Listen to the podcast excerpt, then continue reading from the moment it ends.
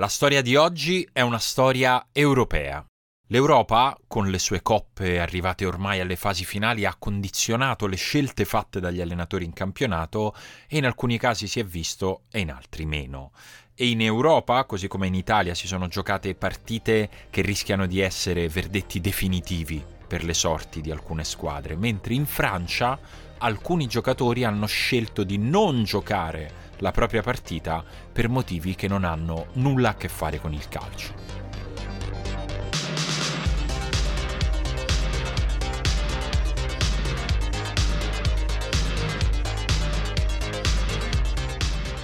È lunedì 15 maggio, io sono Simone Conte e questo è Ultimi Fuochi, il podcast quotidiano di Fenomeno. Buon inizio di settimana a tutti. La Juve ha vinto ma ha perso di nuovo Pogba, uscito in lacrime dopo aver finalmente iniziato una partita da titolare, una scena che ha procurato un dispiacere pressoché unanime perché quando Pogba sta bene è davvero un piacere per gli occhi ma soprattutto perché la frequenza di questi infortuni inizia a far addensare delle nuvole piuttosto scure cariche sul finale di carriera di questo ragazzo. È stato proprio un ragazzo decisamente più giovane, uno dei ragazzi di Allegri, mettiamola così, a sbloccare la partita contro la Cremonese. Il gol di Fagioli è stato bello, preciso, potente, un altro piccolo traguardo raggiunto in una stagione che in ogni caso sarà da ricordare. Assieme all'Inter e alla Fiorentina, la squadra di Allegri è stata una delle tre impegnate in una semifinale europea ad aver vinto la propria partita, mentre una Roma figlia di infortuni e turnover con l'ennesimo esordiente lanciato da Giuseppe Mourinho, stavolta è toccato a Missori, non è andata oltre il pareggio a Bologna e ha reso meno drammatica dal punto di vista della classifica la sconfitta del Milan alla Spezia, che però continua ad avere strascichi complessi da gestire dopo quello che è stato definito un confronto con una, una parte della tifoseria organizzata del Milan.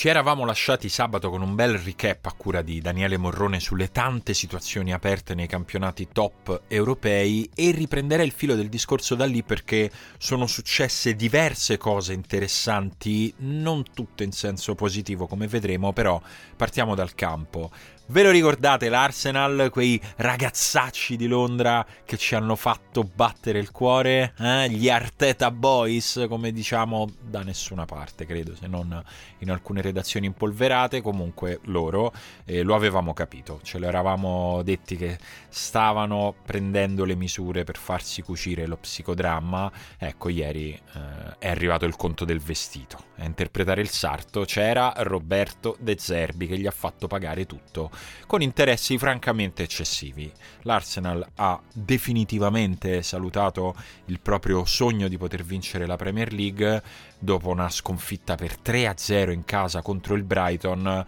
anche un po' troppo severa visto lo svolgimento della gara, ma che insomma al di là del passivo rimane durissima per il suo significato. Da ieri il Manchester City ha il match point in mano con ancora tre partite da giocare ed è impensabile immaginare che lo possa sprecare. La stagione di Arteta rimane comunque una stagione di livello alto, è stato per mesi un candidato serio, serissimo al titolo, a un certo punto era il favorito, ha riportato il club in Champions League dopo sette stagioni e ricordiamo tra l'altro che prima di questa lunga pausa l'Arsenal aveva giocato la Champions League per vent'anni di seguito, quindi comunque qualcosa rimarrà, ma il finale di questo campionato e anche l'eliminazione in Europa League, ci aggiungo, dovranno fungere da monito per la dirigenza. All'Arsenal è mancata soprattutto la panchina lunga, quando il City fa i cambi, diciamo quando a Guardiola va di fare i cambi, spesso la qualità non cambia, quando li fa l'Arsenal spesso sì, In Bundesliga è tutto apertissimo, Bayern Monaco e Borussia Dortmund hanno vinto le rispettive partite segnando 6 e 5 gol ai malcapitati di turno e continuano a 180 minuti dalla fine ad essere separate da un punto. In ogni caso direi una grande notizia per un campionato troppo spesso narcotizzato dallo strapotere del Bayern. Altrettanto appassionante la corsa Champions dove sono in tre per due posti, due giocavano tra di loro, l'Union Berlin ha battuto il Friburgo con una prestazione pazzesca di Geraldo Becker, attaccante nato in Olanda e nazionalizzato surinamese, sbocciato un po' tardi, lui è un classe 95 e dopo un discreto peregrinare nella classe media europea che però ieri nella partita forse dell'anno ha piazzato due gol e due assist contribuendo ad alimentare un sogno, quello della Champions, che non era neanche sognabile anche solo quattro anni fa quando di questi tempi l'Union Berlin otteneva la sua prima storica partecipazione alla Bundesliga.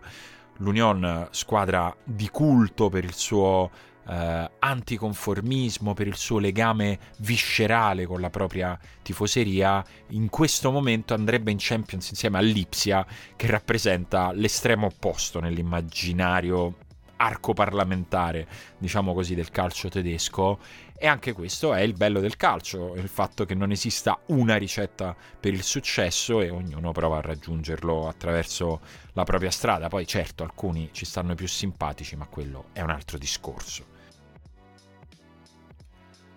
In Francia invece il campionato è saldamente, noiosamente nelle mani del Paris Saint-Germain, ma è stato un weekend movimentato e per raccontarvelo ho chiesto un aiuto a Valerio Moggia che con il progetto Pallonate in faccia da anni racconta gli spazi di intersezione tra calcio e politica e diritti e società direi. Ciao Valerio, benvenuto intanto. Ciao, grazie mille dell'invito. Grazie, grazie, grazie a te. Allora, eh, visto che insomma il calcio per quello che riguarda la corsa al titolo è abbastanza noioso per l'ennesimo anno, direi, ti chiederei però di raccontare che cosa è successo in questo weekend in Francia, perché lo hai già raccontato appunto ieri con il tuo account Twitter, ma ti chiedo di aiutarci a ripercorrerlo un po' quello che è successo. Beh, è successo che innanzitutto tra due giorni è la giornata internazionale contro l'omofobia e in Francia da qualche anno eh, la Ligue 1, il campionato francese,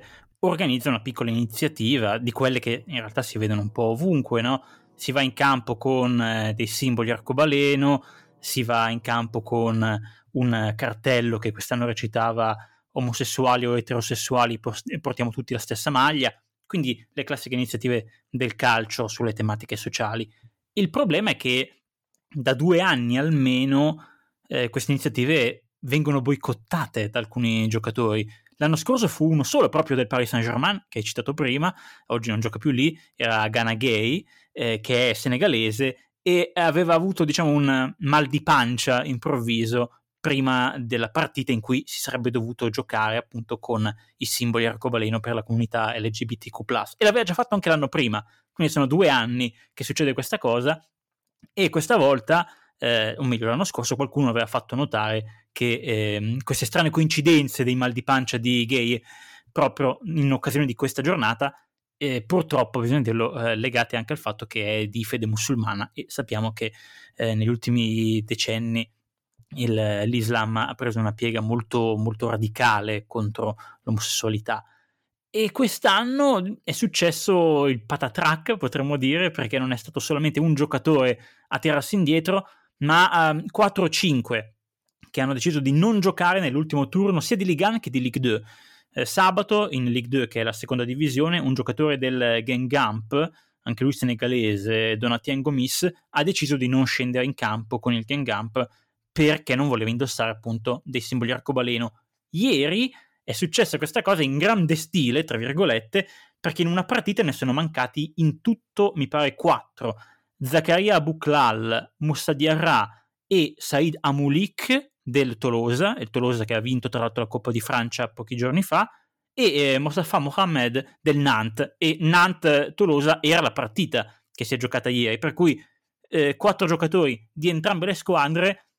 che dovevano essere titolari teoricamente, non hanno giocato. A quanto pare, perché ovviamente nessuno lo ha dichiarato esplicitamente, non hanno giocato a causa di del, della non volontà di indossare appunto simboli arcobaleno. Peraltro Nantes-Toulouse è una partita abbastanza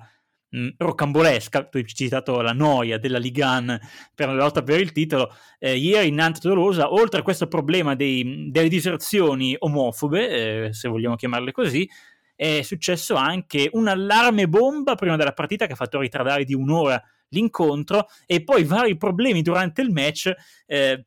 con una rissa, se non vado errato, che diciamo hanno protratto più del dovuto questa strana partita eh, che eh, ovviamente verrà, verrà, ricordata, verrà discussa, si sta discutendo in Francia proprio per queste diserzioni. Parliamo della Francia che è un paese dove il problema del, dell'omofobia è cresciuto molto negli ultimi anni. Negli ultimi anni, mi sembra che nell'ultimo rapporto del dicembre 2022 si individuava un aumento del 55% delle denunce di aggressioni omofobe e transfobiche nell'Île-de-France, cioè la grande regione che sta attorno a Parigi, 55% rispetto all'anno prima.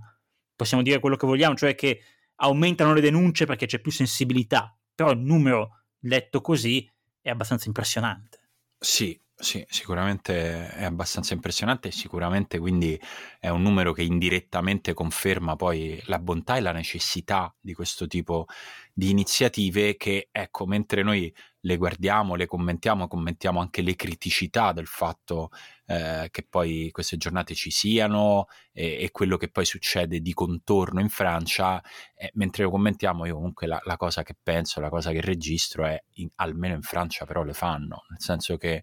un'iniziativa così netta contro l'omofobia, aiutami a ricordare, magari, eh, magari sbaglio io, però io non, non me li ricordo calciatori, una giornata della Serie A nella quale tutti si entra in campo con uno striscione di quel tipo lì o vediamo come abbiamo visto, visto le foto dell'allenatore del Tolosa con la fascia tricolore al braccio. Ecco.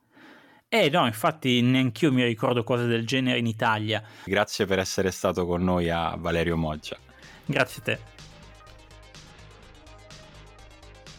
Per oggi ci fermiamo qui, mi raccomando stasera tutti a casa che c'è Sampdoria Empoli, tanto potete uscire domani che poi c'è City Real. Ci sentiamo domattina con Dario Saltari, ciao!